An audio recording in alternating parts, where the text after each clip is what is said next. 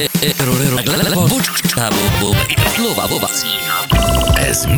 Ez mi?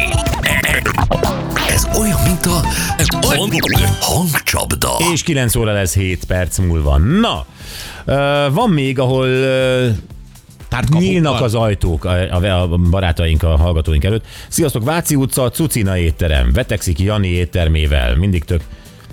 Ja, ez a Gianni, ja, ez Gianni akar Gianni, lenni, Gianni. Akkor ez nem Cucina, hanem Cucina. Tehát, Cucina. Hogy, vagy Cucina, mint erre konyha. konyha. Cucina. Aha, Cucina, Cucina a Gianni éttermével vetekszik. A Gianniét is majd nézd meg. Csak ajánlani tudom, üzeni Szandi. Ne hát, így jó, keresd. Jó van. Hát ez a Gianni. Jó az ő éttermes, de a Cucina azért az legalább olyan jó. Budakeszi, Betyár Söröző, egy igazi vegyes korosztályúaknak kialakított szórakozóhely. Voltam ott munka után, autószerelő vagyok, foci után, az esküvőm után, mindig tárt karokkal vártak, üdvözöltiteket Zsolt. De jó. Na, az ilyen helyeket szeretem. Igen, ahol törzsendégek vannak, ugyanazok az arcok vannak, mindig van már egy társaság, tudsz a többiek. De ez Pajkaszeg, nem? Hát akár Pajkaszeg, de hát azért vannak ilyen helyek. Pajkaszeg és Pécs. Nekem még ez, ez a kettő. Na, sziasztok, Solymáron az arany korona étterem olyan hely, ahol mindig szívesen látnak. Kb. két éve nem voltunk ott, mert elköltöztünk a környékről. Oh. Múlt héten bementünk ebédelni, és úgy fogadtak bennünket, mint a világsztárokat.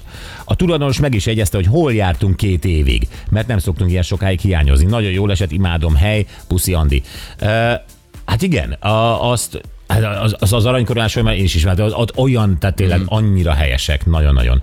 Akkor építőiparban dolgozom, Villányban a hétfoga spanzió, akkor is királyként fogad, ha munkásruhában beülök egy pohár vízre és egy B-menüre. És akkor is, amikor a feleségem elviszem hétvégén vacsorázni. Köszi, Karcsi. Mm.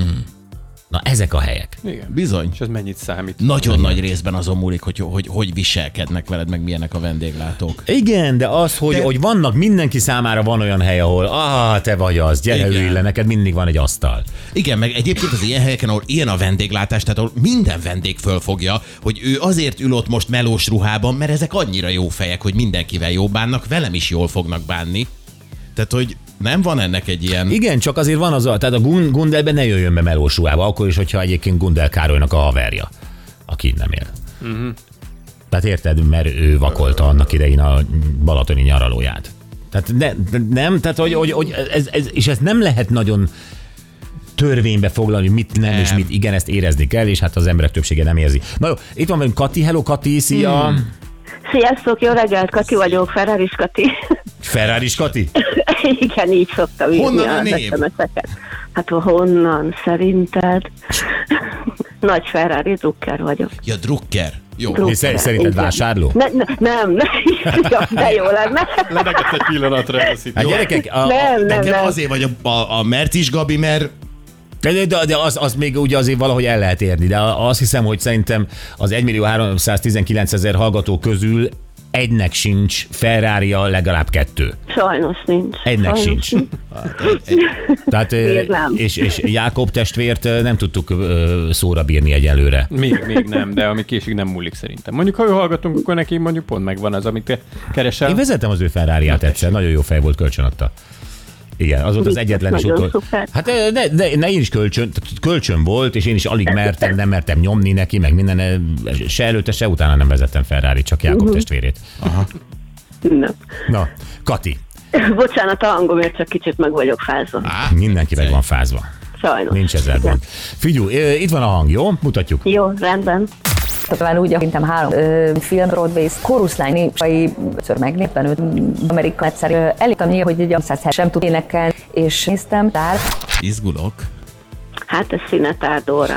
Végre, végre! A koruszlány filmet szerintem három... Ez nagyon könnyű volt. Néztem, és elénekelni sem tudtam nyilván úgy, ahogy egy amerikai ö, Broadway sztár.